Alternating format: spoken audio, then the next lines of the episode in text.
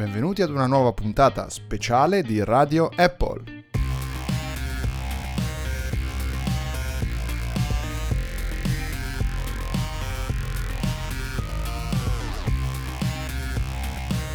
Oggi parleremo di tutte le novità della WWDC 2016 e le commenteremo in compagnia di Lucio Botteri e Lorenzo Paletti, da iOS 10 a macOS, da tvOS a watchOS 3. Insomma, tutto quel che c'è da sapere sulla conferenza per gli sviluppatori di San Francisco.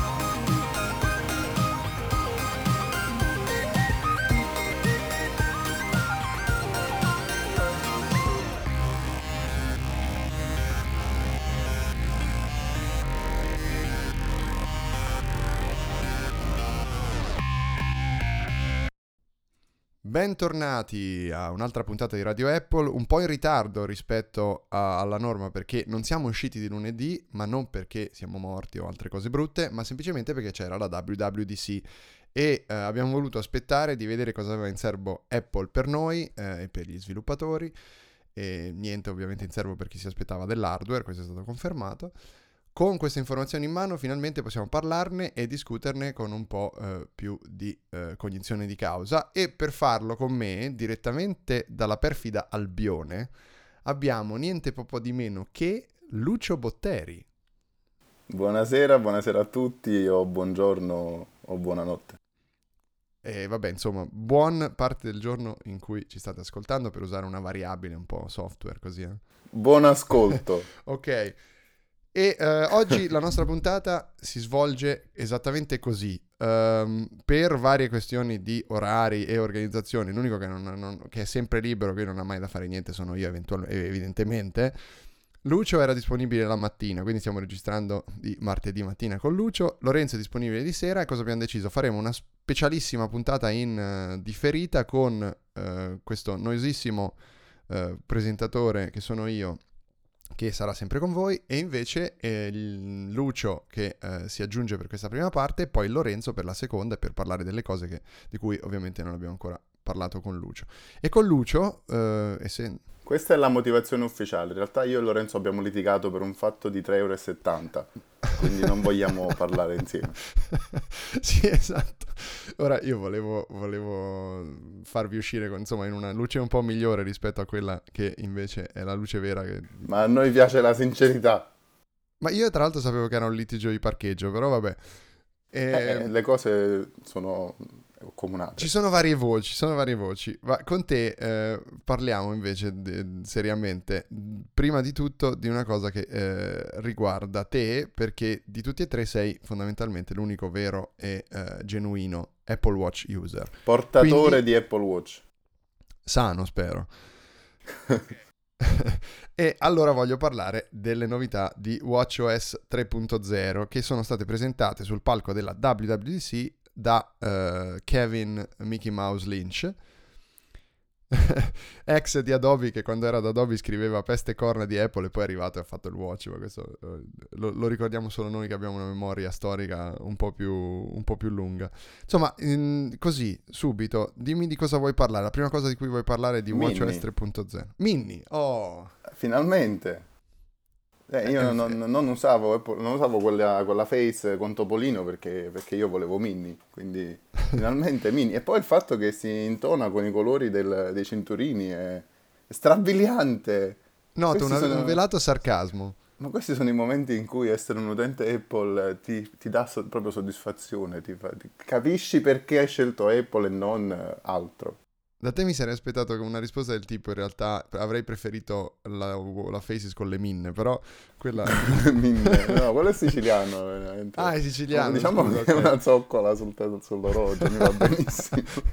ok, abbiamo appena offeso Minnie e cominciamo subito benissimo perché ovviamente da noi il political di sempre una topa. Eh. ok, ma um, allora, al di là della watch face di Mini, seriamente c'è una novità che, non puoi aver fatto. Oh! Final... No, più che altro. Ah, finalmente. Sì, è vero, è stata un po' la WWC dei finalmente. Secondo me, soprattutto sì, sì, sì. Per, per macOS.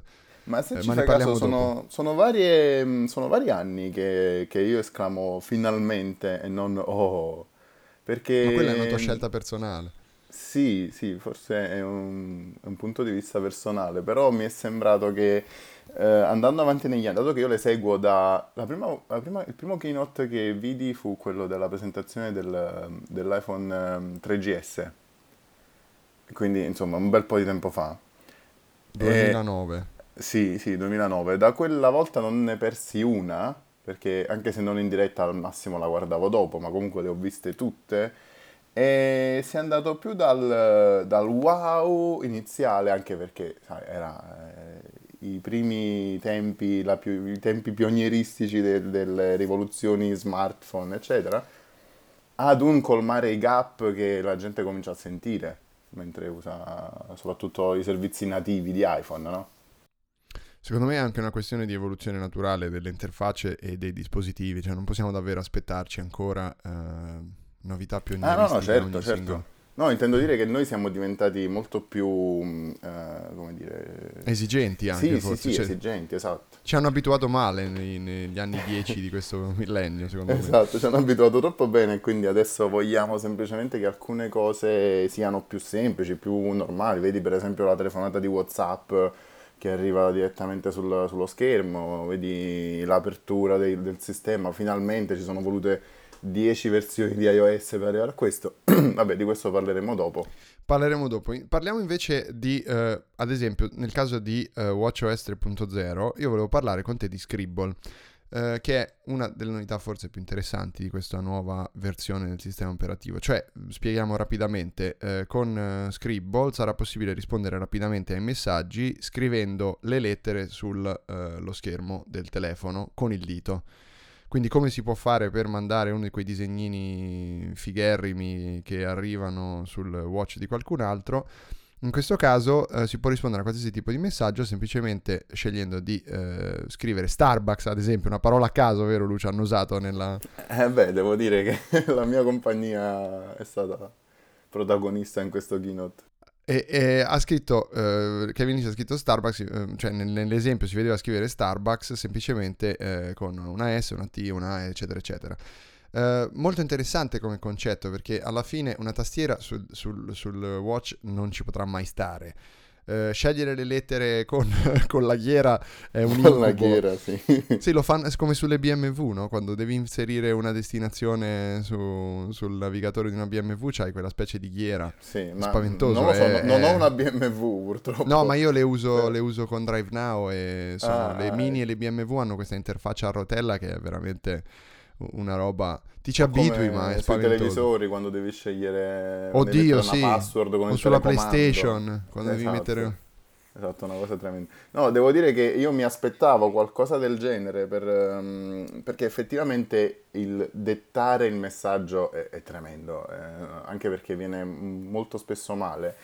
Mi aspettavo una cosa del genere, però ero molto dubbioso. Invece devo dire che l'implementazione mi è piaciuta molto, sembra molto fluida e molto probabilmente sarà così, magari inizialmente sarà così così, poi sarà, per, poi sarà perfezionata dopo un po', però sembra qualcosa che, che funzioni. Chiaramente non puoi scrivere un messaggio pensato per i messaggi brevi, per sto arrivando, che ne so, sono in questo posto, ti chiamo tra, tra poco, cose del genere, che però non siano i messaggi eh, preimpostati de- di default che puoi scegliere nelle opzioni di risposta perché insomma per fortuna abbiamo, usiamo una lingua che prevede eh, una gamma più ampia di possibili risposte anche solo semplicemente se io voglio mandare un sì che non sia con il punto ma sia con il punto esclamativo o con certo. tre punti Devi considerare che questa è la novità, secondo me, pensata appositamente per Zorro, per firmare i messaggi. esatto.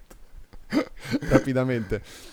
Ma, sì, sì. ma soprattutto, um, allora, eh, fu- funzionerà bene o non funzionerà bene? Questo è un po' uh, una delle cose che ci si chiede sulle novità di WatchOS in generale, perché ora abbiamo visto l'anteprima, come, come per tutti gli altri software è disponibile intanto una preview per gli sviluppatori, poi a luglio arriva una, se non, se non mi sbaglio, una, una, beta pubblica anche nel caso di questo, e poi arriverà in autunno, forse mh, mm, l'ipotesi è con una nuova versione eh, del Watch.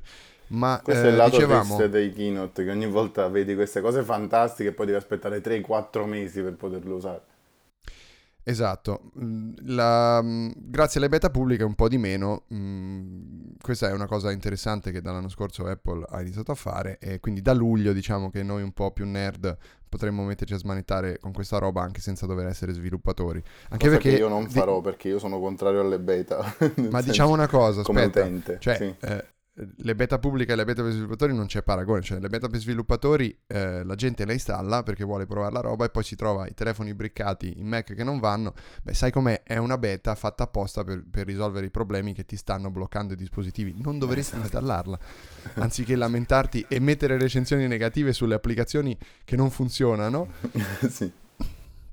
Dicevamo, insomma, capire se funzionerà tutto come nell'esempio era quello da cui siamo partiti, perché volevo dirti questo. Eh, cosa ne pensi dell'ottimizzazione del lancio delle applicazioni? Cioè, tu che hai eh, il watch, effettivamente, eh, senti, senti anche in questo caso di dire finalmente? Cioè, hai eh, il problema delle app che si caricano troppo poco velocemente, anzi, troppo lentamente? Guarda, la velocità di caricamento è, è un fattore fondamentale che divide il usare l'applicazione o non usarla perché ehm, l'orologio chiaramente ha un, dispos- ha un, display così piccolo, quindi è scomodo da usare, no?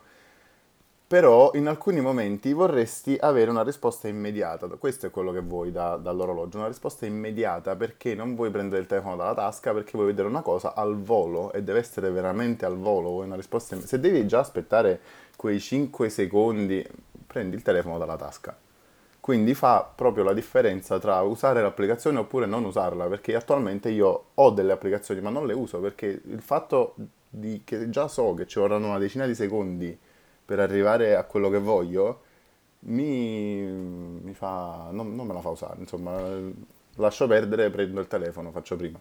Quindi ecco, questa novità è importante per gli utenti, mi confermi? E, sì, è, impor- ehm... è fondamentale, è importantissima. Vedremo se funziona allo stesso modo secondo me è un indicatore, come un'altra cosa che dirò fra poco, del fatto che appunto vedremo un altro watch eh, in autunno perlomeno. Più potente, più rapido, perché? Perché per fare questa cosa ovviamente eh, hanno dovuto smanettare un po' col software in modo che ci siano applicazioni tenute in background in maniera diversa e come tu mi dicevi, prima parlavamo un po' eh, di questa cosa, mi dicevi, ma la batteria? Mm, sì, diciamo che attualmente la batteria comunque ha una durata molto, molto direi più che accettabile, in realtà è, è accettabile, nel senso è buona, non, non, mi lamento della durata della batteria. Per, se durasse un po' di meno, ad esempio un 10% in meno, sarebbe ancora accettabile. 10-15% massimo in meno potrebbe ancora essere ok, perché comunque io arrivo sempre a fine giornata, io non lo uso moltissimo in realtà, quindi il fatto che queste applicazioni saranno utilizzabili più velocemente, forse me lo farà usare anche di più, quindi in un certo senso indirettamente influirà ancora di più sulla durata della batteria. Questo è tutto da vedere, chiaramente. L'altro aspetto eh, è che eh, per evitare questo problema sul watch attuale, appunto, ci potrebbe essere un nuovo watch eh, eh in autunno più potente con... Eh, sì, sì vabbè, questo vedremo. Per ora non, non, se ne sente il bisogno alla fine, perché veramente è ottimo questo, questo coso che ho addosso. Eh... L'altro elemento che mi puntava sì. verso questa cosa e volevo parlarti di questo e sentire cosa ne pensi è questa introduzione del uh, bottone SOS su WatchOS 3, cioè un bottone che si può configurare per fare due cose fondamentalmente, chiamare i servizi di soccorso in caso di emergenza, uh, quindi funziona in tutto il mondo, solitamente col 112 qui da noi, il 911 in America, e uh, allo stesso tempo, una volta chiamati i soccorsi, avvisare i contatti d'emergenza. Sì, con Fatto la location, questo... con la con dove sei, la location, sì. La eh, posizione, la posizione esatto, inviata automaticamente. Guarda, ti sta succedendo quello che succede a tutti quelli che vanno all'estero. Non impari la lingua, ma perdi la tua. Esatto. Non ti preoccupare. Non Esattamente. allora, eh, questo elemento e poi alla fine eh, lascia di, eh, visualizzato sul watch eh, il medical ID. Allora, eh, la, il mio parere, l'ho anche twittato ieri durante la, la conference, che questo sia il prodromo eh, perfetto per ehm, preannunciare il fatto che ci sarà un nuovo watch capace di eh, usare anche il 3G e collegarsi alle reti cellulari, ma soprattutto di stare staccato dall'iPhone. Perché per avere eh, l'efficacia totale di questa funzione di SOS bisogna che eh, il watch funzioni in qualsiasi condizione. Tu cosa ne pensi? Non credo che sia una condizione sine qua non, diciamo penso che, mm, che, possa avere senso anche senza di... Ovviamente ben venga un modulo 3G sul, sull'orologio, Però, insomma, inviare un SOS, io mi sono fatto un film in testa proprio di, di, di, questo attacco terroristico, no? tipo quello di Orlando, no? nel mm-hmm. quale, boh, tu scappando magari perdi il telefono o ti viene addirittura preso da uno che ti, che ti rapisce, cose del genere, ma hai ancora l'orologio e quindi tramite l'orologio puoi eh, accedere al telefono che non, hai, che non hai più, che non puoi più usare o anche che magari, che ne so, si è rotto il display, però funziona ancora e quindi puoi telefonare tramite quel telefono. Una mm. cosa del genere. È un film, eh. No, però in realtà, eh, tra l'altro hai citato il caso di Orlando e è bene ricordare che all'inizio eh, della, della, presentazione Tim Cook ha voluto spendere qualche minuto per parlarne e poi ha chiesto di eh, mantenere un minuto di silenzio, poco meno di un minuto, ma insomma un momento di silenzio per le vittime dell'attentato in Florida. Eh, sì. Dicevamo, sì, non è un film così assurdo secondo me, cioè situazioni di quel genere si possono creare, però vieni anche un po' nella mia direzione, cioè ci sono anche tante situazioni in cui in realtà il collegamento con il telefono potrebbe essere fisicamente interrotto.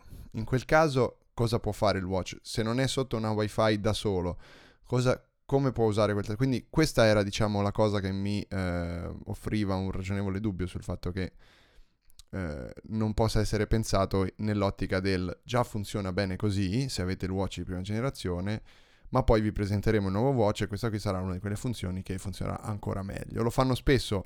Ma il punto è che dovrebbe, dovrebbe avere la, mm, una connessione seamless, no?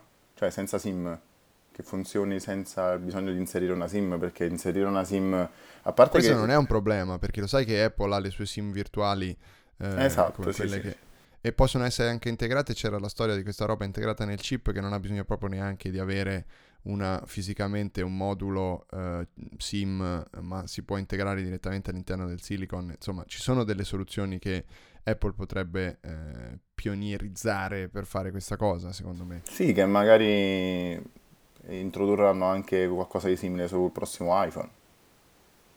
O sul prossimo, Vedremo, prossimo eh, esatto. iPhone, sul Potrebbe essere... 7 che arriverà dopo il 6SS. Beh, no, no, no, sì, tu lo chiami così, ma secondo me questo si chiamerà 7, non sarà nuovo e il prossimo sarà un 7S nuovo, perché altrimenti non lo so, anche lì una nomenclatura c'è, c'è, da, c'è da, dirne parecchie. Ma a proposito di nomenclatura, eh, sì. volevo, volevo, parlare eh, della cosa che a livello appunto di nomenclatura è più eclatante in questo keynote, cioè eh, il fatto che eh, macOS anzi OS X, torna ad avere Mac nel nome. Sì, sì, è un po' strana questa cosa, nel senso prima ha perso Mac, poi l'ha riacquisito, quindi questo ovviamente smentisce chi diceva che Apple si stava allontanando dal Mac e quindi aveva tolto Mac per, dal nome per, perché non aveva più senso parlare di Mac ma parlare di un sistema operativo unico. In realtà siamo ancora abbastanza lontani da quel giorno che comunque arriverà. Io eh, non credo. Cioè, Vabbè, secondo no. me, io credo che arriverà, però arriverà tra magari molto tempo, però arriverà. Cioè, Beh, magari... quando almeno i dispositivi mobili saranno capaci di una potenza di calcolo paragonabile uh, a, quella dei, dei, dei, computer portatili o desktop, però, perché altrimenti o abbassi notevolmente l'esperienza d'uso del computer desktop. Ah, come ti immagini che sarà il mondo tra 5, 6, 7 anni? Io credo proprio. Eh, che... Sarà un mondo di decerebrati che utilizzerà dei sistemi di, di, di, traduzione automatica delle parole in emoji, come ha detto Craig Federighi. esatto. No, quella cosa è, è allucinante, guarda, la, come si chiama? Emojifying. Sì, sì, sì, l'emogificazione del testo. L'emogificazione del testo, cioè una cosa che dovrebbe essere quanto più meno, meno, facile da fare, invece viene proprio aiutata in questa maniera. Ma perché? Favorita. Sì, Beh, favorita. Su quello ne parleremo a breve parlando di iOS, ma secondo me eh, il motivo è che la guerra è fra eh, Messages come piattaforma e eh, Snapchat, Telegram, insomma, tutte queste altre che hanno dalla loro delle funzioni stupidotte. Ma Stiamo tornando ai geroglifici. Assolutamente, stiamo tornando indietro, siamo stiamo com- cominciando a scrivere per pittogrammi.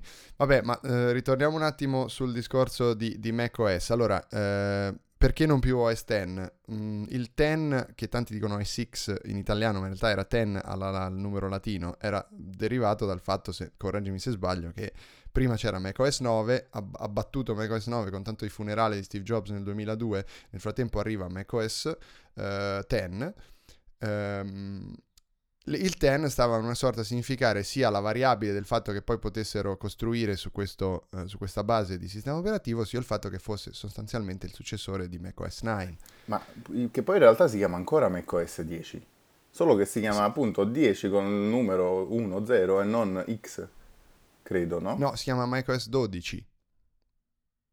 Questo è il dodicesimo. Ah, ok, quindi non c'è più la X, però c'è, diciamo, il, il numero dopo il primo punto è diventato il primo numero. Allora, adesso il, il nome ufficiale di macOS è eh, Mac OS tutto attaccato con la M piccola, nome eh, della località, in questo caso geografica della California, Sierra. macOS Sierra 12.0. Okay, in questo caso puoi anche dire macOS scritto M piccola EC OS 12 Sierra. Questa è la nomenclatura attuale. La differenza con la precedente, cioè macOS 9, è che si scriveva Mac maiuscolo, OS staccato 9 e scrivere tutto attaccato era un typo. Per cui mm, chi, chi, ha un po' la memoria lunga sicuramente farà qualche errore, secondo me, nei, nei, nei prossimi giorni. Soprattutto per il fatto che il Mac diventa minuscolo, eh, scritto minuscolo. Che Beh, vabbè, insegni... quello è una, è una um, scelta grafica, diciamo, una scelta stilistica. Di coerenza. Sì, sì, eh, vabbè, perché gli piace così, non, non c'è da dire. È TVOS, iOS, macOS e, e devono essere e, e WatchOS. iOS, iOS anche. Sì, sì, iOS, giusto. È da lì che viene e, poi. Eh, la I a indicare iPhone e iPad e ci sta. La TV a indicare la TV, Watch a indicare il Watch e Mac a indicare il Mac. Effettivamente per le quattro piattaforme ha senso che siano nominate così. Ma dimmi un po' una cosa. Allora, tu mh, mm, al di là del nome, mi vuoi parlare di una cosa perché sei su tutte le furie, diciamo così Uh, sei, ti, aizzo, ti voglio aizzare, insomma, iCloud, dappertutto, ma cos'è questa storia? Sì, sì, sì, sì. No, eh, ma vai, vai, tira, vai, vai. No, ho visto il, il keynote e sono rimasto un po' perplesso da questa... Chiaramente ne parlo così perché ho visto soltanto l'introduzione, ma sono abbastanza perplesso dall'utilizzo di iCloud, del, um, come si chiama, Optimized uh, Storage in pratica dalla rimozione di tutti i tuoi file vecchi dal tuo computer per metterli sulla nuvola e quando li vuoi li scarichi. Eh, è un disastro in attesa di accadere. Sì, sì, sì, no, mi sembra come al solito un'idea fantastica, ma che mi, mi, già mi preannuncia guai, problemi. Già mi, mi vedo in situazioni di, di, in cui maledirò Tim Cook e tutti gli altri. Perché... Io quello che non ho ancora capito, dimmi se tu hai colto qualcosa, è ma come facciamo a farci stare tutta la roba se abbiamo un 5 giga scarsi? Anche pagare... appunto, non è che voglio pagare boh, 15-20 euro boh, pound al mese per avere lo storage. Ehm, no, poi perché ci sono opzioni molto che... più economiche. Sì, infatti. Ma poi il desktop che mi appare contemporaneamente, lo stesso desktop sul fisso, sul portatile, io voglio che il portatile sia il portatile, abbia le cose del portatile e casomai voglio poter accedere ad una cartella tipo Dropbox nel quale magari boh fatta in maniera più intelligente, magari espansa. Però no, no, questa, boh, questo utilizzo del cloud, anche perché diciamo la verità, noi non siamo ancora in una situazione eh, proprio a livello globale in cui abbiamo internet così affidabile sempre io qui, anche qui a Londra, ho dei problemi con la wifi di casa che a volte, vabbè io sono in una casa condivisa con altri ragazzi, eh, però a volte diventa lentissima, quindi io non voglio avere, magari, sai, ho un film sul computer che voglio vedere quando mi va, magari una volta ogni due anni lo voglio vedere, il sistema ha deciso che è un file vecchio e quindi va rimosso Questo sa molto di voto e totalitarismo. Eh, è Ascolta, vecchio, ti rassicuro però, eh, cioè due cose, eh, tutte impostazioni ovviamente selezionabili, non è che sono sì, obbligatorie e, però io per legge. L'altro aspetto è che anche singolo file, capito? Anche sul discorso del desktop eh, comune, eh, puoi decidere di non condividere il desktop, ma condividere i documenti, ad esempio. Per sì. cui avere la cartella documenti sempre condivisa in questo modo. E sull'altro aspetto invece della uh, connessione permanente, eh, eh, beh, cioè, lì c'è poco da dire, è vero. Eh, però ovviamente la direzione è quella, tra l'altro gli ultimi report di Ericsson di qualche tempo fa parlano di una crescita del mobile ancora più esagerata con l'arrivo delle reti 5G nel 2021 in anticipo sui tempi e crescita dell'LTE a, a livelli assurdi, sono già le prime reti LTE da 1 gigabit per secondo, cioè più veloci delle reti domestiche, quindi si andrà forse invece verso questo tipo di copertura e... Uh, pe- cioè, da, da, dal nostro punto di vista hai ragione tu, cioè anche qui in Germania io ho una buona connessione, ma eh, cioè non siamo nella condizione di poter essere sempre connessi e lavorare. Cosa per cui io non capisco, ad esempio, i Chromebook. Cioè, il Chromebook è una cosa che io non concepisco sempre per, per quest'ottica. Ma evidentemente perché sono fatti da persone che vivono in California, eh, nella Silicon Valley, in, nei loro campus nei quali hanno una connessione che noi non abbiamo mai avuto con la velocità, neanche sommando tutte le velocità che abbiamo avuto da quando abbiamo internet ad oggi. E, e invece loro ce l'hanno sempre perpetua. E quindi magari loro hanno una visione distorta del, del mondo. Probabile che sia anche così. Volevo invece portarti um, per chiudere la nostra parte su uh, macOS, poi magari ne riparleremo con, uh, con, con Lorenzo. Dimmi uh, rapidamente la cosa che invece ti ha colpito di più, ti piace di più di questo nuovo macOS Sierra? Ma eh, in realtà non, il nome mi piace ricordare Sierra Entertainment quando giocavo da piccolo ai giochi della Sierra. Però no, in realtà mi ha, mi ha colpito molto WatchOS, iOS, ma macOS non... Ehm, eh, questo fatto ad esempio anche di entrare senza password, perché io ho, ho, boh, ho l'Apple Watch magari al polso e che cosa vuol dire, scusami, cioè se io mm, mi dimentico il watch a casa, l'orologio a casa, chiunque prende il mio orologio e apre il mio computer, entra nel mio computer, non lo so, guarda, di solito io sono sempre contento di queste novità, ma stavolta mi, mi, mi, preoccupo un po', è la prima volta che mi preoccupo della mia privacy. Tra l'altro in un momento in cui loro ci tengono a dire che la privacy è importante, eccetera, è la prima volta che io mi preoccupo invece.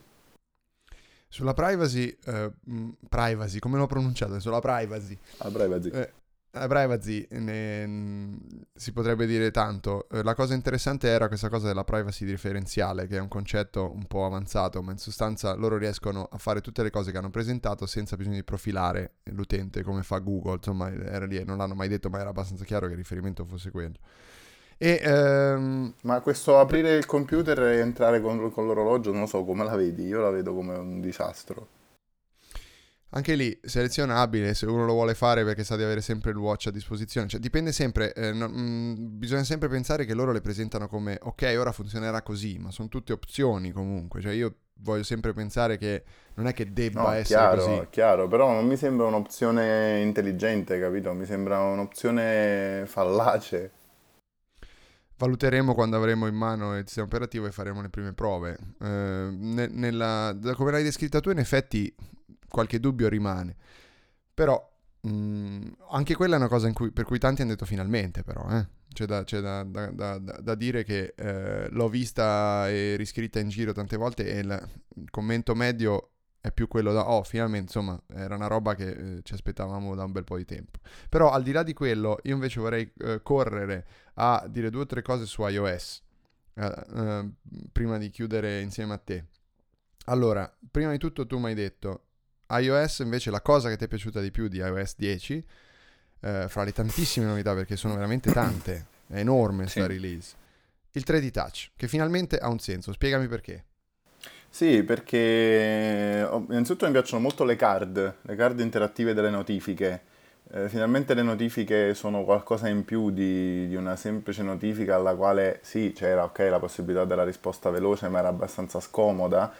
Ora finalmente possiamo schiacciare sulla card e, per aprire un menu che, che abbia veramente un senso, che abbia cose interattive all'interno e soprattutto il 3D Touch nella schermata principale, nella... si dice ancora Springboard?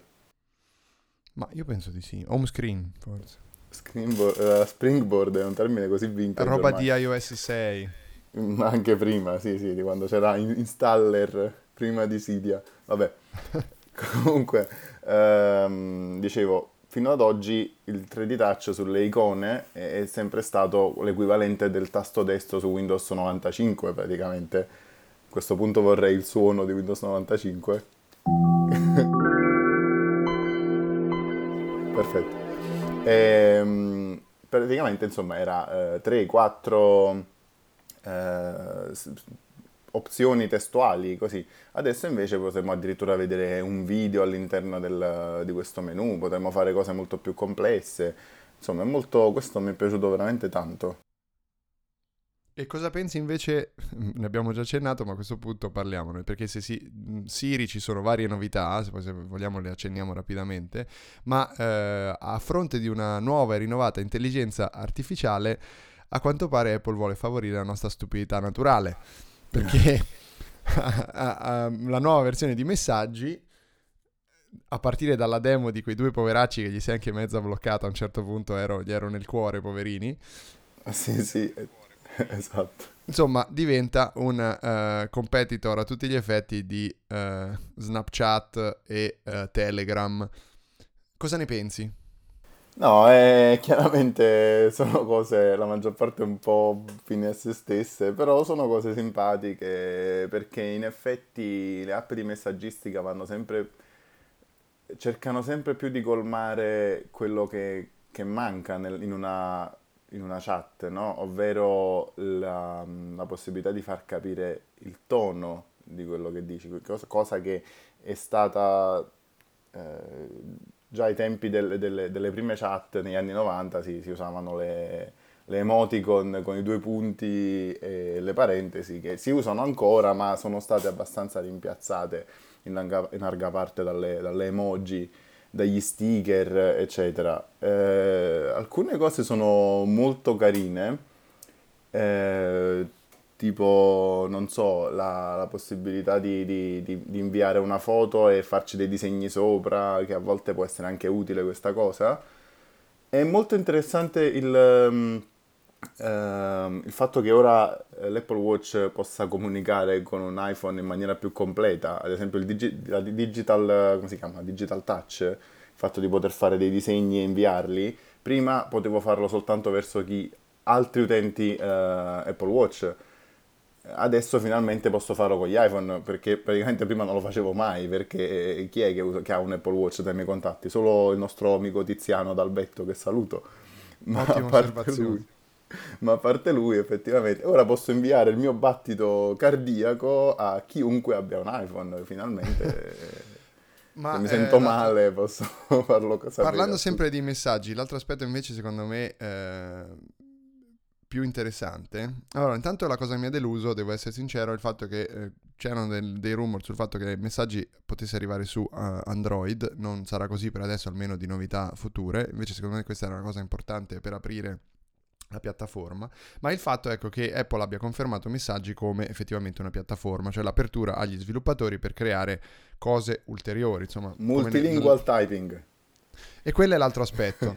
Prima di quello, in effetti, dicevo c'era il discorso degli sviluppatori e poi, appunto, come dici tu, multilingual typing. Spiegaci rapidamente cos'è. No, è una cosa fantastica perché io ho eh, 3, 4, 5 lingue nel, nel menu delle lingue che stanno nella tastiera, no? Perché ho inglese, italiano, spagnolo, portoghese e mi sembra è cinese, tipo, perché a volte mi piace scrivere cose cinesi senza senso. e adesso finalmente se voglio parlare con qualche contatto o voglio dire qualcosa in spagnolo o chiaramente qui eh, io mi trovo molto molto molto spesso a switchare tra italiano e inglese finalmente se inizio una conversazione in italiano l'iPhone finalmente capirà che sto parlando in italiano e mi suggerirà eh, le parole italiane, mi darà la correzione automatica in italiano, non mi dirà che, che, che una parola che sto scrivendo in italiano è sbagliata che la sostituirà con una inglese simile. E que- niente, finalmente. La parola, pre- la parola chiave di questa. Di questa puntata è finalmente, sì. La intitoleremo così, WWC due punti finalmente. Ma eh, prima di chiudere sì, volevo, uh, volevo, dire anche questa cosa, che uh, in realtà non c'è notizia del fatto che si potrà finalmente eh, disattivare in maniera definitiva, io non sono mai riuscito, eh, il, la sostituzione automatica dello sto arrivando. Cioè ogni volta mi si riaggiorna, un po' di tempo, un aggiornamento del sistema mi si riaggiorna e io ormai ho perso Ah no, davvero, a me non Sto è... arrivando sempre ed esclusivamente quando, quando, quando scrivo, quando scrivo, scrivo. Si, Si si sto arrivando. Si sa, si. Ma dove stai arrivando poi? Vabbè. Evitiamo battute. No, ho perso speranza, so che potrei andare a toglierla, ma ormai ho detto no, non Voglio non scrivere, faccio, sto arrivando. lasciato. Lucio, eh, Un altro paio di cose, un altro paio di cose velocissime, soprattutto una volevo dire, che, che finalmente, quan- eh, sempre finalmente, guardando questo keynote, questa è una cosa personale, mi sono sentito molto meno tagliato fuori dalle novità, perché vivendo qui, ave- usando Uber, usando Apple Pay, usando le mappe transit tutte queste cose qui che in Italia non si vedono, eh, mi sono, mi sono sentito più parte di questo mondo moderno. eh, tutte- ad esempio, il fatto che, che loro hanno fatto vedere che dalle mappe, eh, dall'applicazione delle mappe, puoi prenotare eh, un ristorante, eh, puoi prenotare Uber, puoi pagare tutto tramite Apple Pay, tutte queste cose. Io quando le vedevo, vedevo i keynote in Italia pensavo, eh, bello, grazie, grazie per farmi vedere queste cose che non potrò mai usare. Adesso invece penso, minchia, lo potrò fare quando veramente a settembre io potrò davvero fare questa cosa che lui sta facendo perché sono qui, abito qui e quindi niente, vorrei tanto che queste cose arriva- arrivi- arrivino prima o poi anche in Italia. Vabbè, il discorso Uber è troppo. A- Apple Pay non ho ancora capito perché non ci siamo, ma perché dovrebbe essere... Ora vediamo se con Apple Pay for Websites si potrà estendere in maniera diversa la cosa, perché questa è sempre una cosa abbastanza globale, ma sempre sarà per chi ha Apple Pay nei paesi in cui arriverà. Tra l'altro gli unici annunziati sono Francia, Hong Kong, mi pare, Svizzera. e, e Svizzera. Sì, L'altra sì, cosa sì. che volevi dire prima di chiudere? Che non mi piace il fatto che si alza il telefono per visualizzare le notifiche. Anche questo si potrà disattivare. Però niente. Beh, spero, sono d'accordo con te. Perché in effetti a quel punto eh, sei... No, vabbè, oddio, stavo pensando, se io ho il telefono lì, qualcuno lo prende, lo solleva, vede le mie notifiche, però in realtà se tocca un tasto le vede comunque, per cui... No, quello non è un aspetto. Ma diciamo perché non ti piace le notifiche allora? sono anche... Le notifiche sono anche molto, ehm, molto più interattive, quindi in un certo senso, senza sbloccare il telefono, si potranno fare molte più cose. Sono sempre disattivabili. Però diciamo che sarò molto più attento a non lasciare il mio telefono in giro, magari, perché eh, sono cose carine, però sì, sempre chi è attento alla privacy le disattiverà. Eh, fine, questo era tutto. Sì, vediamo. Va bene, intanto allora Lucio, grazie mille per questo tuo intervento direttamente eh, da Oltremanica. Io da Shoreditch, da Shoreditch. Quindi ora noi cosa facciamo? Qui interrompiamo leggermente le comunicazioni, forse mettiamo un numero musicale magari e poi riprendiamo subito con Lorenzo parlando di quello di cui non abbiamo ancora ha parlato con te. Che saluto, gli ricordo che mi deve 3,70 euro per il Vedrò di parcheggio. ricordarglielo, assolutamente. È una, è una cosa incresciosa, Lucio, è una cosa incresciosa. Vuoi salutare? E un saluto, un saluto anche a Minni. Ciao Minni. Ciao Lucio, grazie. Ciao a tutti, ciao ciao ciao.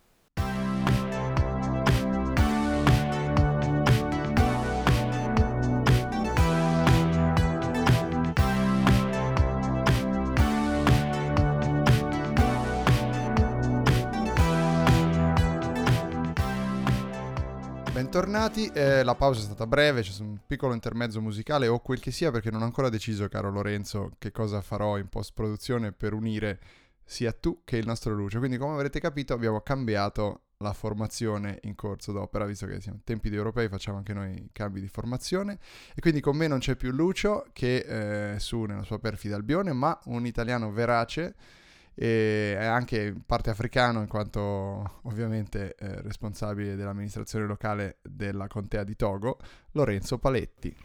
Benvenuti, benvenuti a tutti e spero che tu utilizzi le- uno dei miei brani di beatbox pubblicati su iTunes come intermezzo musicale tra la prima e la seconda parte. Aspetta, aspetta, aspetta, tu hai dei brani di beatbox su iTunes? Ovviamente, eh, pubblicati con il mio nome d'arte, Tanga Box. E- eh. Ok, allora li, li- li ascolteremo più tardi e vedrò se sono adatti a questo intermezzo musicale. Ma eh, prima di passare a parlare delle altre cose che ci sono rimaste da affrontare, eh, le varie novità di questa eh, WWDC, eh, dici un po' una cosa, perché tu, mh, mm, mentre ci sentivamo prima della registrazione, mi hai detto, ma io voglio dire una cosa, prima di tutto, è che, è che non c'era l'iPad. Non c'era l'iPad. Apple ci sta rompendo i beep da un anno con iPad Pro, no, un anno no, dai però quasi. Con iPad Pro, che è bellissimo, che è Pro, lo amano i professionisti. E come noi ripetiamo da svariati episodi, Apple non sta facendo niente per dimostrarci che l'iPad può essere un degno sostituto di un, compi- di un computer. E a dimostrazione del fatto che ad Apple non ne frega un cazzo di eh, dimostrare realmente che iPad Pro è un degno sostituto del computer, durante la WWDC iOS è stato presentato solo su iPhone eh, per cui hanno fatto questa ora di presentazione delle nuove funzioni di iOS 10 e alla fine con una slide Oh, and it looks great also on iPad. È magnifico da vedere anche su iPad. Ma che cazzo? ok, questa è una tua osservazione eh, che io mi sento di condividere.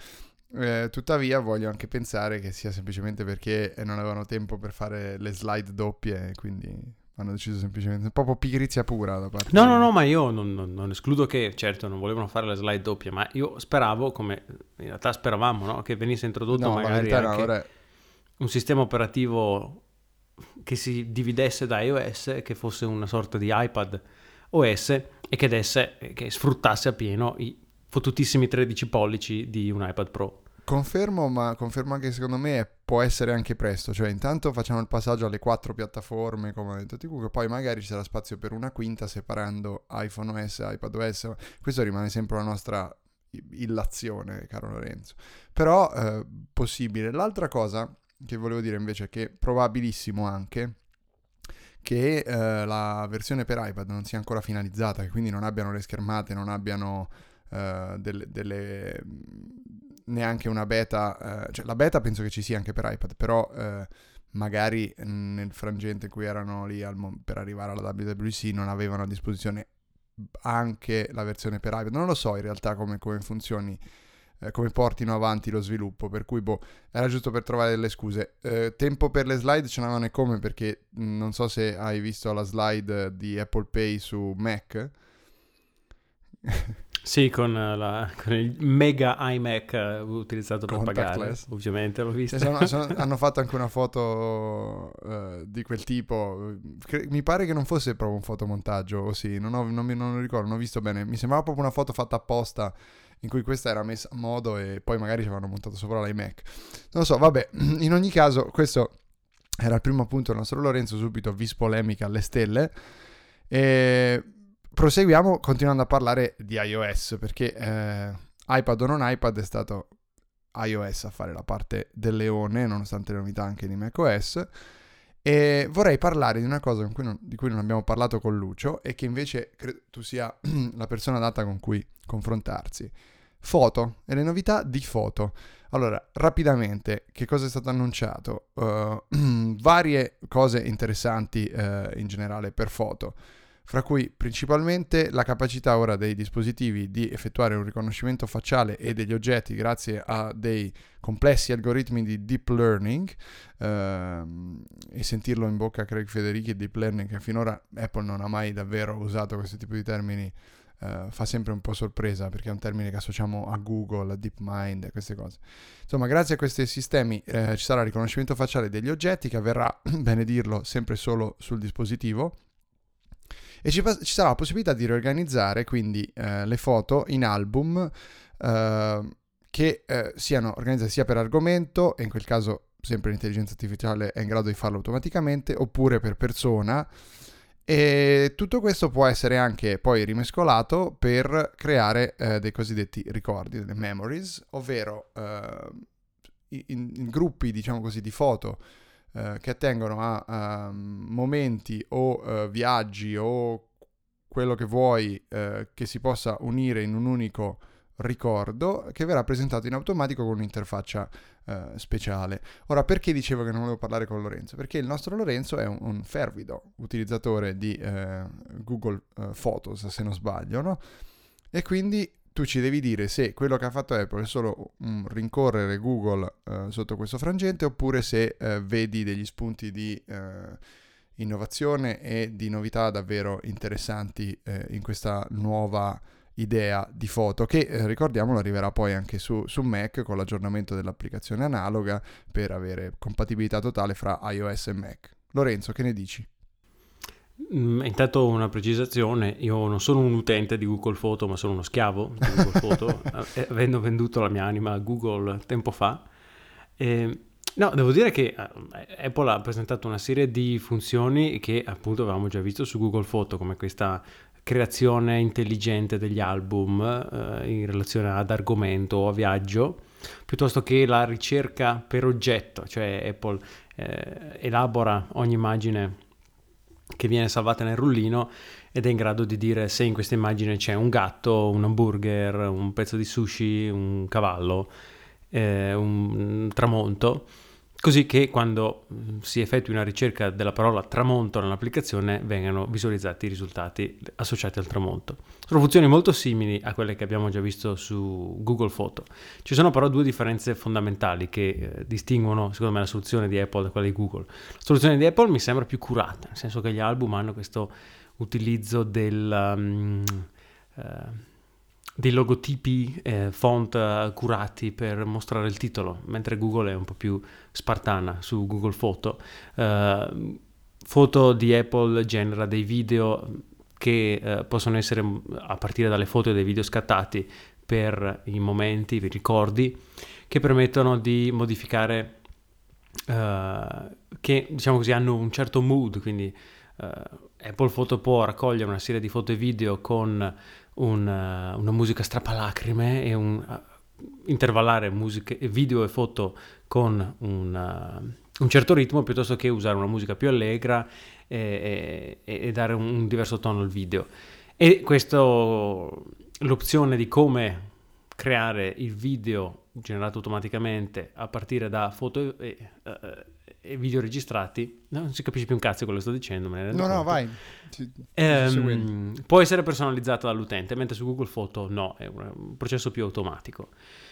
L'altra differenza che insomma, è fondamentale sta nel fatto che Apple promette che tutte le elaborazioni vengano fatte in casa, cioè vengono fatte sul dispositivo e che quindi le, le immagini vengono riconosciute da iPhone e non da un cervellone su un server di Apple.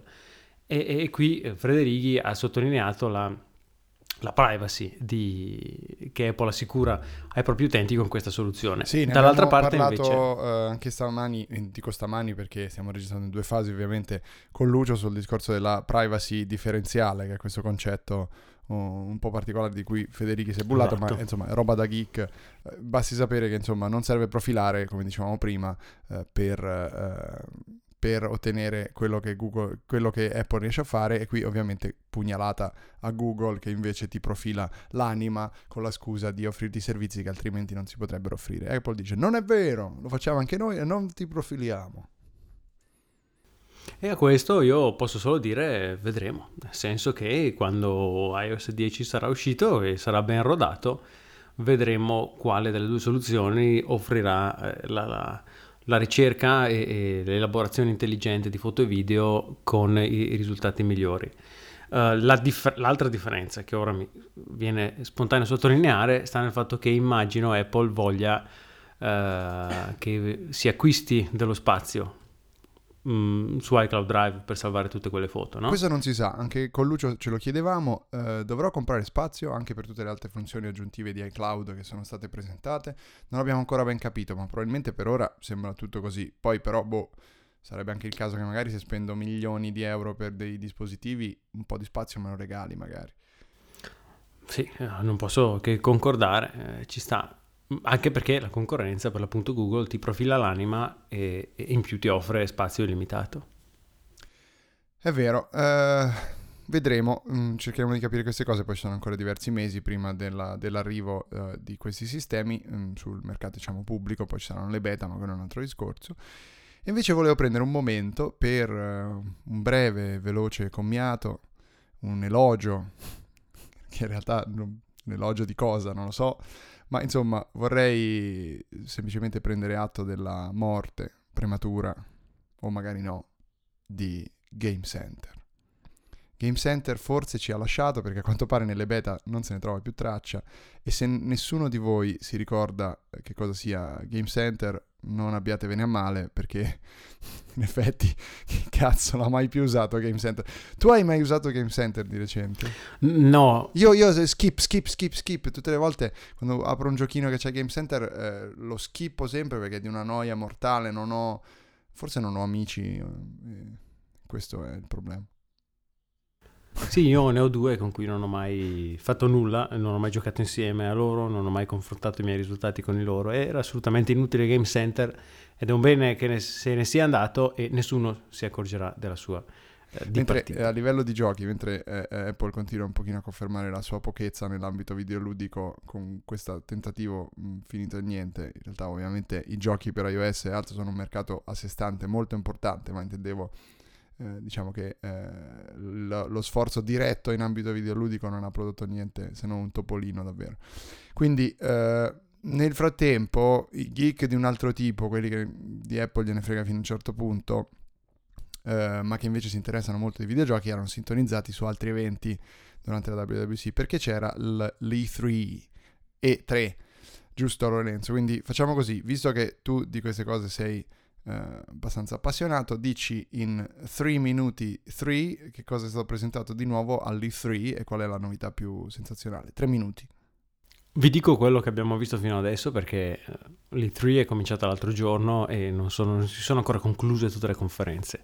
Secondo me sottolineiamo due cose veramente fighe. La prima, eh, Microsoft ha presentato due nuove console una nuova Xbox One che non è delle dimensioni del vostro mobile su cui appoggiate il televisore eh, e ha, ha, tra l'altro anche l'alimentazione integrata, è più carina, è bianca, è scicchetosa e ha annunciato che eh, entro la fine del 2017 lancerà una nuova generazione di console che sarà la più potentissima di tutte con la CPU la GPU più potentissima di tutti. Insomma ha cercato di tirare fuori un po' il cazzo per far vedere quanto c'era grosso. E quindi i giocatori eh, di serie A e di serie B però Uh, no, non è chiaro da quello che ho capito se questa nuova console sarà una nuova generazione, cioè oltre Xbox One ci sarà, poi esce questa, un po' come Xbox 360 e Xbox One, no? Mm, ok.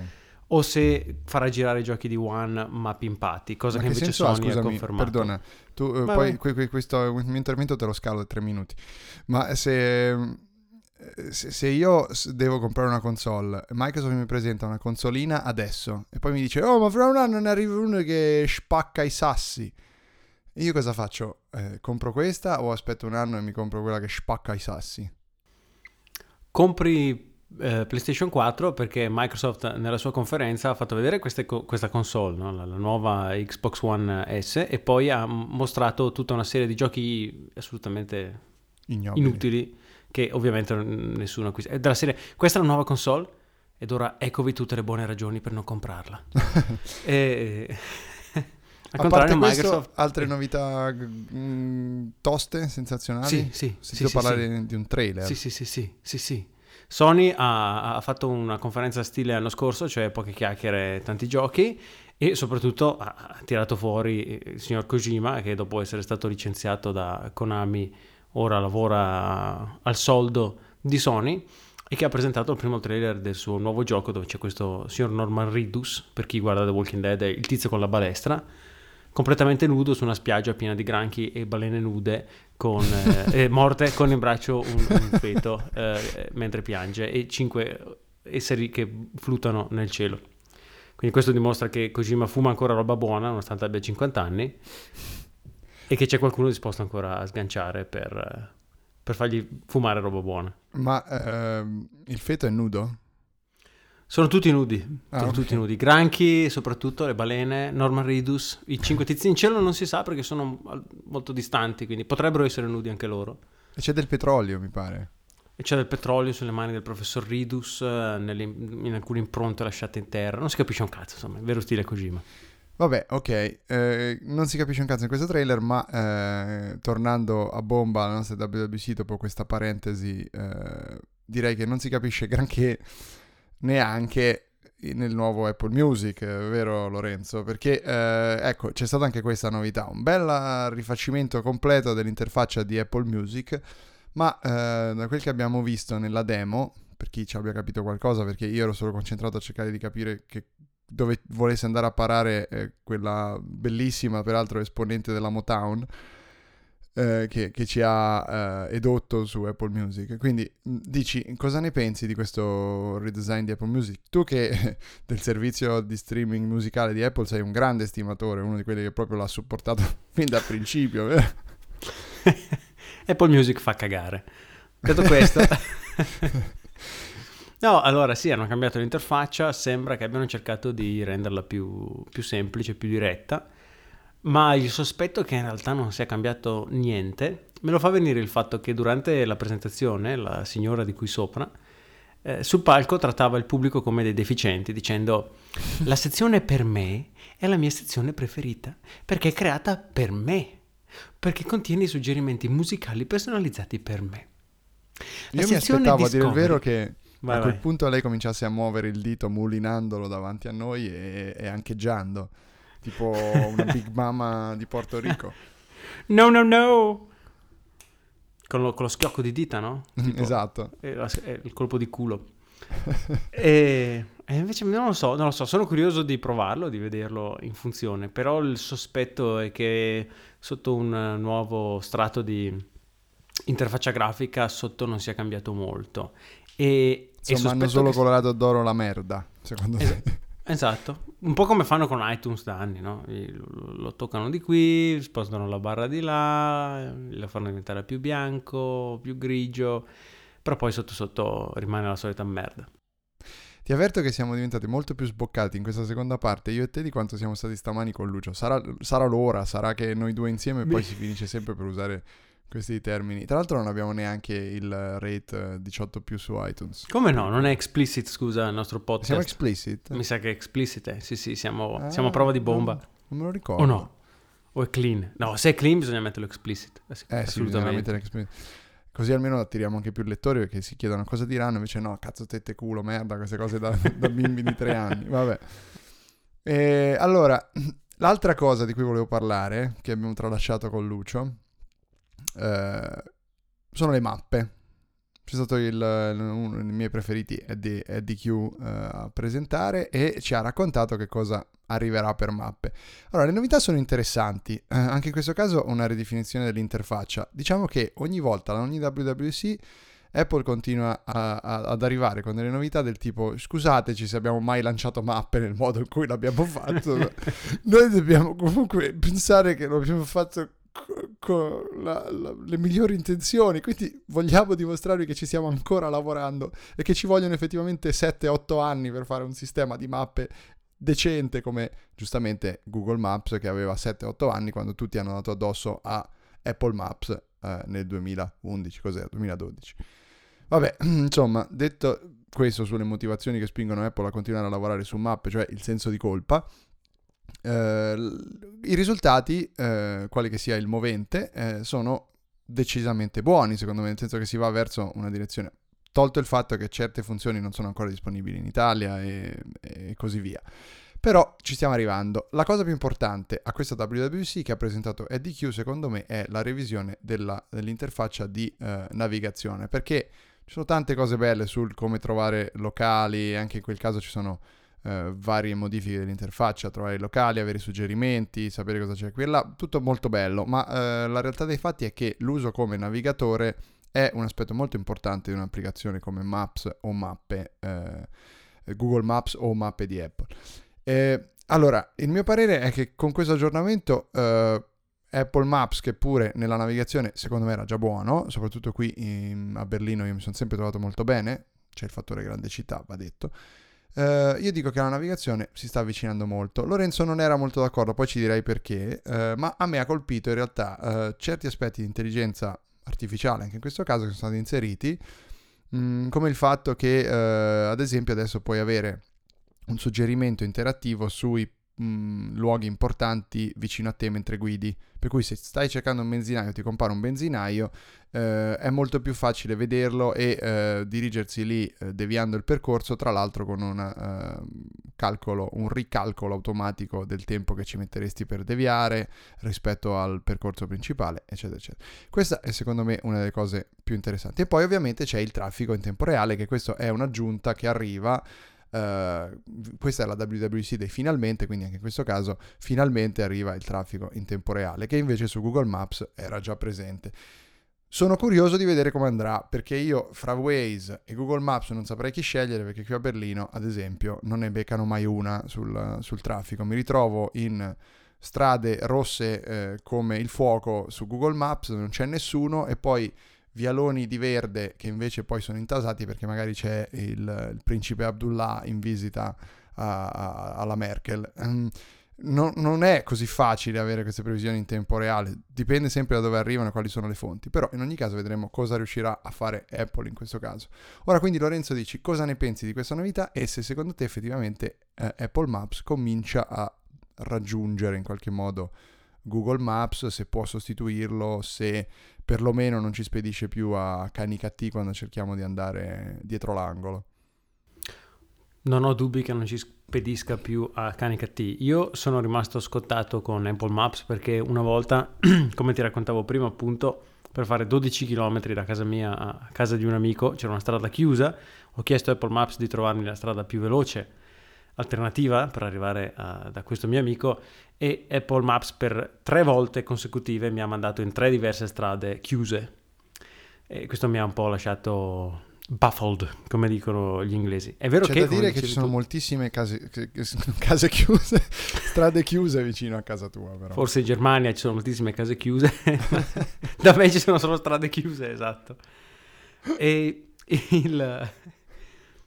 Però come dicevi tu, sono funzioni come il traffico e, e, e, quella del ricalcolo in tempo reale per il luogo di interesse che Google Maps ha già introdotto e che, come dicevi tu, finalmente anche Apple Maps sta introducendo. La, il grande assente su Apple Maps, secondo me, rimangono i, i trasporti pubblici, che eh, per qualcuno come me che non vive in una grande città e che li usa invece frequentemente, sono una grande comodità da avere all'interno di un'applicazione che ti dice esci di casa tra 4 minuti perché l'autobus passa tra 6 e ce l'hai a 3 minuti di distanza a piedi per arrivare a quest'ora. Questo è qualcosa che Apple Maps ancora manca e che vedo veramente molto lontano come data di, di, di acquisizione, di utilizzo. E su questo Lucio eh, aveva proprio concluso dicendo che per la prima volta lui ha guardato una WWDC eh, con la sensazione di vedere novità che finalmente anche lui avrebbe potuto sfruttare subito, senza pensare a quello che invece tu ci hai egregiamente riassunto con tuo, questa tua grande lamentazione. Che eh, voi siete bella gente che vive nelle capitali europee, io sono un poveraccio. Ma se ci avete la metropolitana anche a Brescia, su... The smallest uh, metropolitan in Europe. Penso proprio fosse così la definizione. Ma in ogni caso, eh, qualcosa potrai usare anche tu, caro mio, eh, ed è ad esempio, mh, mm, sempre che tu abbia speso molti soldi nell'attrezzare il tuo uh, domicilio, ovvero la nuova applicazione HomeKit, uh, cioè l'applicazione Home, uh, che è il nuovo hub, hub per HomeKit di Apple, no, di Apple. Interessante. allora, eh, tu hai visto la presentazione, quindi mh, mm, dici, eh, caro Lorenzo, di cosa si tratta questa Home App e come la potremo utilizzare. Per capire perché è importante l'applicazione Home, dobbiamo partire dall'inizio. Nell'antico Egitto, e... no, il punto è questo, Apple ha lanciato HomeKit due anni fa, se non sbaglio, no? alla WWDC del 2014, dicendo Vogliamo uniformare il protocollo di comunicazione degli oggetti da casa, delle lampadine intelligenti, degli antifurto intelligenti, delle tapparelle intelligenti, e, e, mm, così da dare un'unica piattaforma su cui tutti i, i produttori di applicazioni per la casa, di oggetti per la casa e tutti gli sviluppatori di software per oggetti per la casa possano lavorare eh, capendosi tra loro facilmente. 2014. Nel 2015 non si vedeva ancora una mazza di tutto ciò non solo non c'erano prodotti compatibili con HomeKit, ma non c'erano applicazioni compatibili con HomeKit.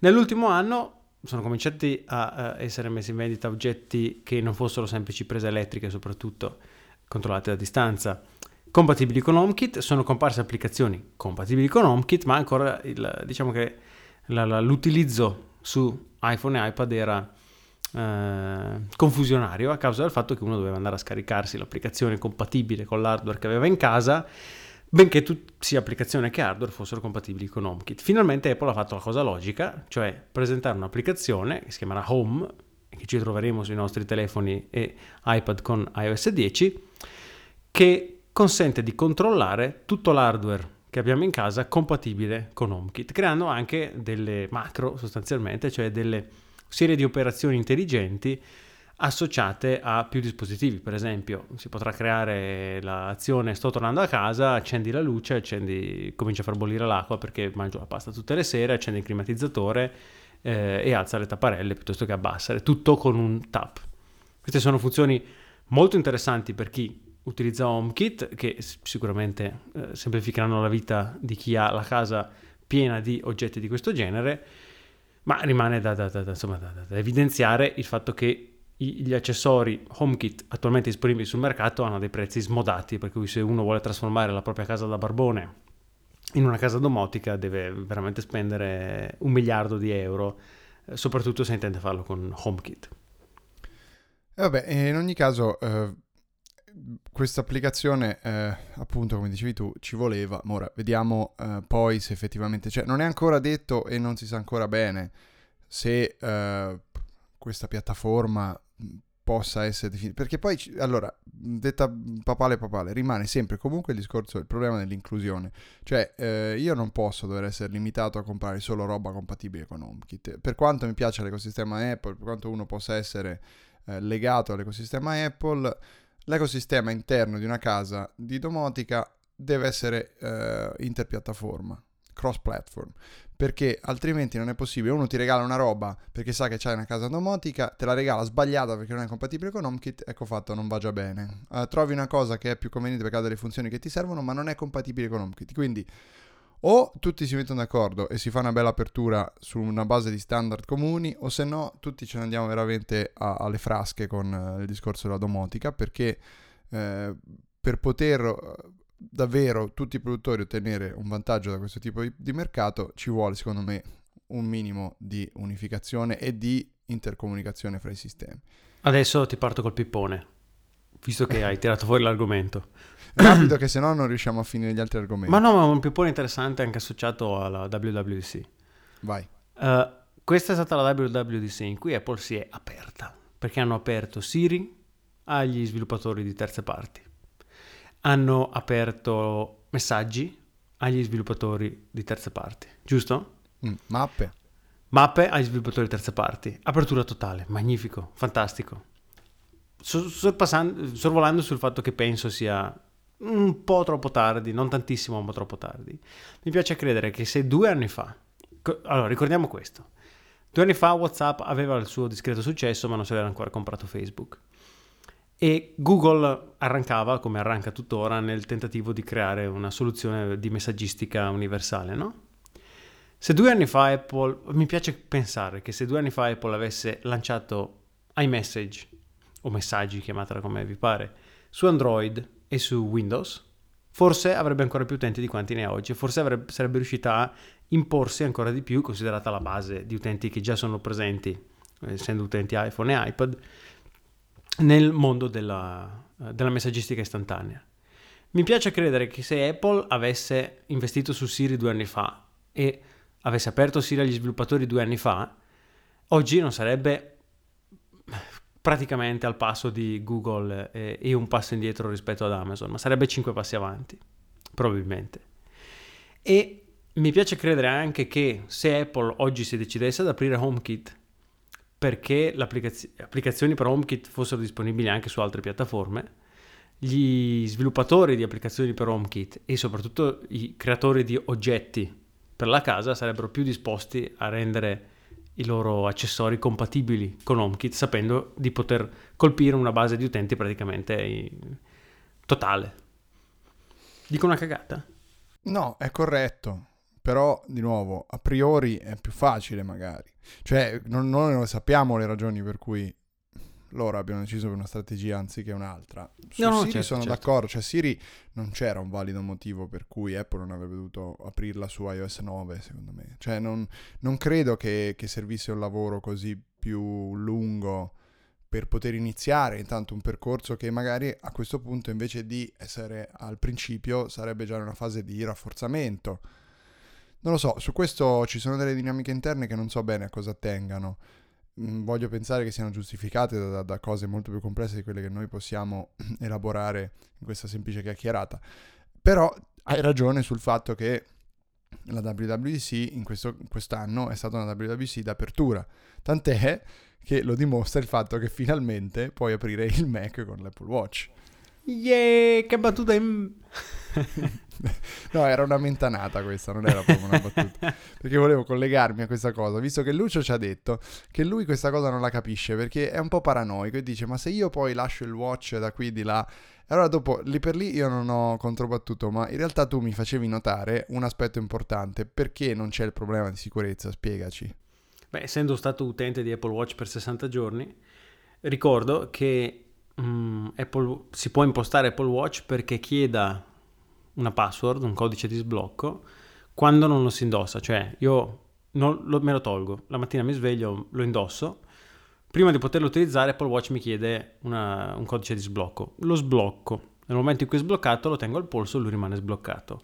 Se lo tolgo, si blocca nuovamente, richiede il codice di sblocco.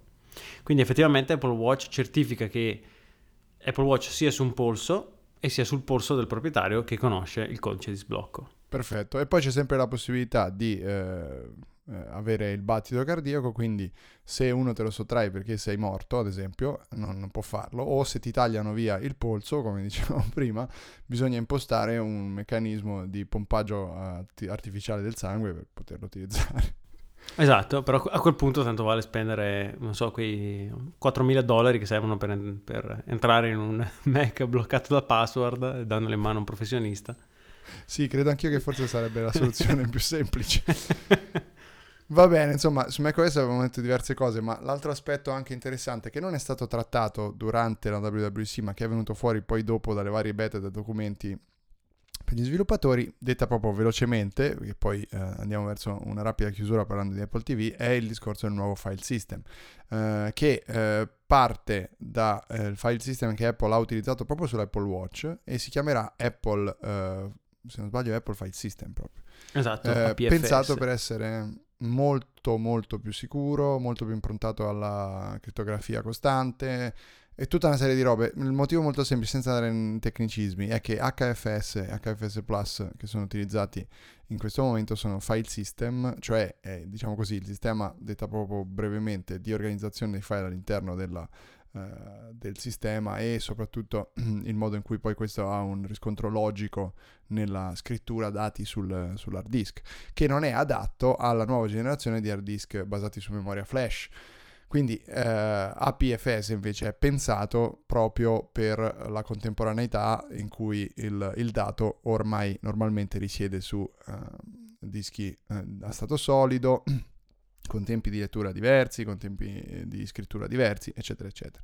Quindi questa è un'altra cosa molto importante, passata un po' in sordina perché è molto tecnica, però valeva la pena dirla. E l'altra invece, caro Lorenzo, eh, oltre alle tabs all'interno delle app, cioè le schede all'interno delle applicazioni, che non ho ben capito come funziona, ma pare che funzionerà su tutte le app. Io non sono un super amante delle schede, però mi può sembrare una cosa interessante per la produttività. L'altra, per la non produttività invece, è quella del picture in picture.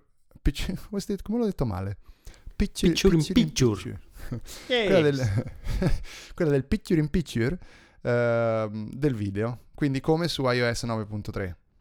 Sì, uno si sta guardando un video, eh, prema un button e il video viene svincolato dalla finestra nella quale sta venendo riprodotto e può essere spostato liberamente sul desktop, può- la finestra originale può essere rimpicciolita, si può usare un'altra applicazione mantenendo solo il rettangolino con il video visibile e ridimensionato, come meglio si crede, eh, sul display. Questa è una cosa molto comoda, molto, molto chic, che abbatterà la produttività di chiunque, penso.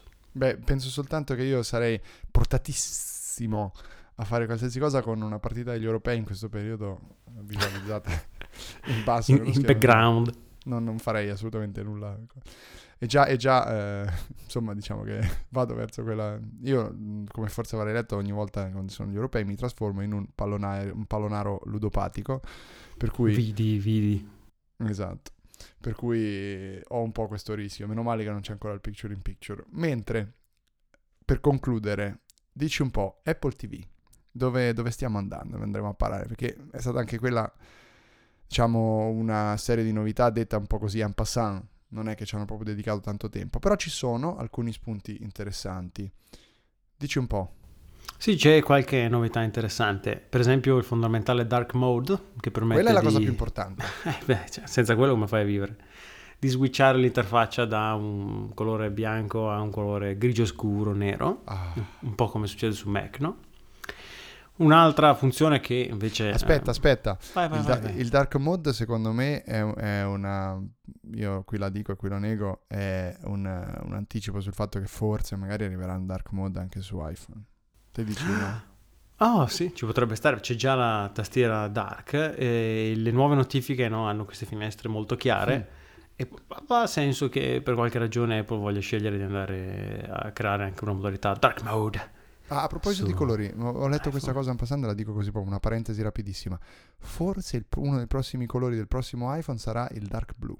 Cioè avremo un iPhone eh, blu scuro. O Il dark tre blue è come Apple Music, una merda.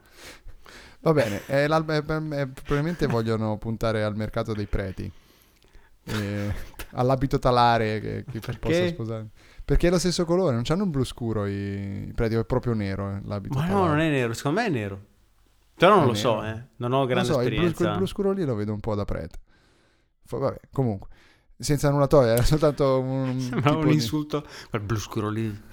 Ma no, per carità, abbiamo... Quel Anzi, penso che magari abbiamo anche qualche sacerdote che ci ascolta. Spero di no, visto che vorrà probabilmente confessarci dopo il turpiloquio continuo. Un saluto a Don Livio Fanzaga, ok. eh, direttore di Radio Maria. Ah, già, ok. Ma quello che parla tutto così, Sì, che dice sì, le sì. cose. Esatto. Allora, Lorenzo, dici un po'. Allora, abbiamo visto che il nostro, il nostro papa, Tim Cook, ha fatto un intervento alla WWDC e ha detto tante cose interessanti. E allora, eh, prima di pregare tutti insieme per la fine, il nostro Lorenzo ci continua a dire un po' di novità di Apple TV, Lorenzo.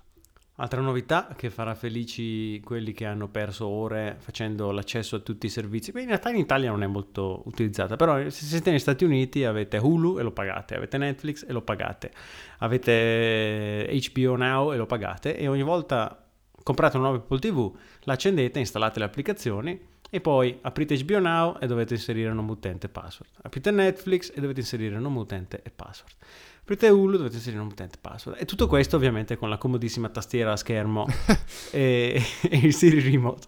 Quindi Apple finalmente ha introdotto il single sign-on, cioè l'accesso unico che consente di, per farla breve, di fare accesso a tutti questi servizi con un unico account in maniera da velocizzare le operazioni di login per le varie applicazioni. Questo ovviamente deve essere integrato agli sviluppatori all'interno delle loro applicazioni. Altra cosa comoda, sempre se abitate negli Stati Uniti, è l'apertura diretta dei canali. Per esempio, se voi avete l'applicazione di ESPN che manda partite di sport, potete chiedere direttamente a Siri e il Siri fammi vedere quella partita e Siri non si limita ad aprire l'applicazione, ma apre l'applicazione e apre il canale, quindi ca- mette direttamente a schermo il video live della, della messa in onda. Questa ricerca funziona finalmente anche su YouTube, quindi con Siri si potrà cercare usando la voce su YouTube, negli Stati Uniti ovviamente, perché in Italia ancora la stiamo aspettando, e una nuova remote app, una nuova applicazione remote per iOS che mh, integrerà sostanzialmente tutte le, funzio- le funzioni dell'Apple Remote, quindi eh, utilizzerà il microfono di iPhone per eh, Siri ehm, e utilizzerà il giroscopio per i giochi, eh, permettendo sostanzialmente di usare un iPhone veramente come un sostituto al 100% del- dell'Apple Remote. Ti sei scordato una cosa importante, non so, l'hai detta, eh, la tastiera, cioè puoi usare la tastiera dell'iPhone finalmente per Ah inserire- sì, oh, Eh, facciamo festa, facciamo festa, questo è il giorno della tastiera. Ma questa era una canzone di chiesa? Sì, sì, era assolutamente una canzone di chiesa, invece di della tastiera veniva detto del Signore, ovviamente. ok. Allora, come vedete, il nostro Lorenzo ci ha lasciato anche una bella canzone per chiudere. L'importante sempre comunque che eh, voi eh, vi rifacciate solo ed unicamente quello che dice Apple. Sono diventato Prodi improvvisamente. In realtà. Con calma, tranquillità. Non ero più Don Livio. Va bene, allora caro Lorenzo, grazie per questo tuo intervento in differita rispetto a Lucio. Ora procederemo a delle avanzatissime eh, operazioni di montaggio multiplo e poi usciremo subito, pronti via. Questo è il, il, nostro podcast più fresco di tutti perché invece di aspettare un fine settimana, già domattina, mercoledì, cercheremo di essere online e, e, di, e, quindi ci ascolterete sicuramente se ci ascoltate subito, per voi oggi è mercoledì e noi sappiamo già i risultati di Portogallo-Islanda ad esempio, che sono cose importanti. D- davvero? L'hanno già giocata? No, gio- no. No, eh no, la giocheranno stasera per noi. Ok, ma, però per loro vero, siamo nel sto futuro. Dicendo? Non lo sapremo, No, non ho, li ho sappiamo. sbagliato tutto. È impossibile. Vabbè, quanto non fanno li sappiamo noi come, non li sanno, come li sanno loro invece. Quindi se È ci vero, state ascoltando, sanno- diteci come finisce la partita perché noi siamo nel- ancora nel passato, possiamo ancora Diamine. scommettere. Esatto, diteci come sta andando la partita. Mandatemi un messaggio. Ora, in tempo reale in differita. Va bene. Eh, andiamoci a vedere Portogallo e Islanda fra un paio d'ore.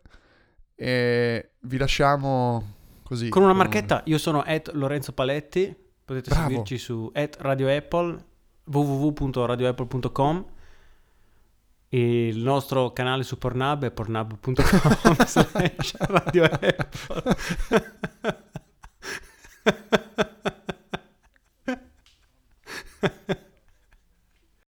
Ehm, io sono Andrea Nepori, ovviamente, sì, e quindi sono at Andrea Nepori eh, su Twitter perché noi abbiamo grande fantasia nel scegliere i nostri handle su Twitter.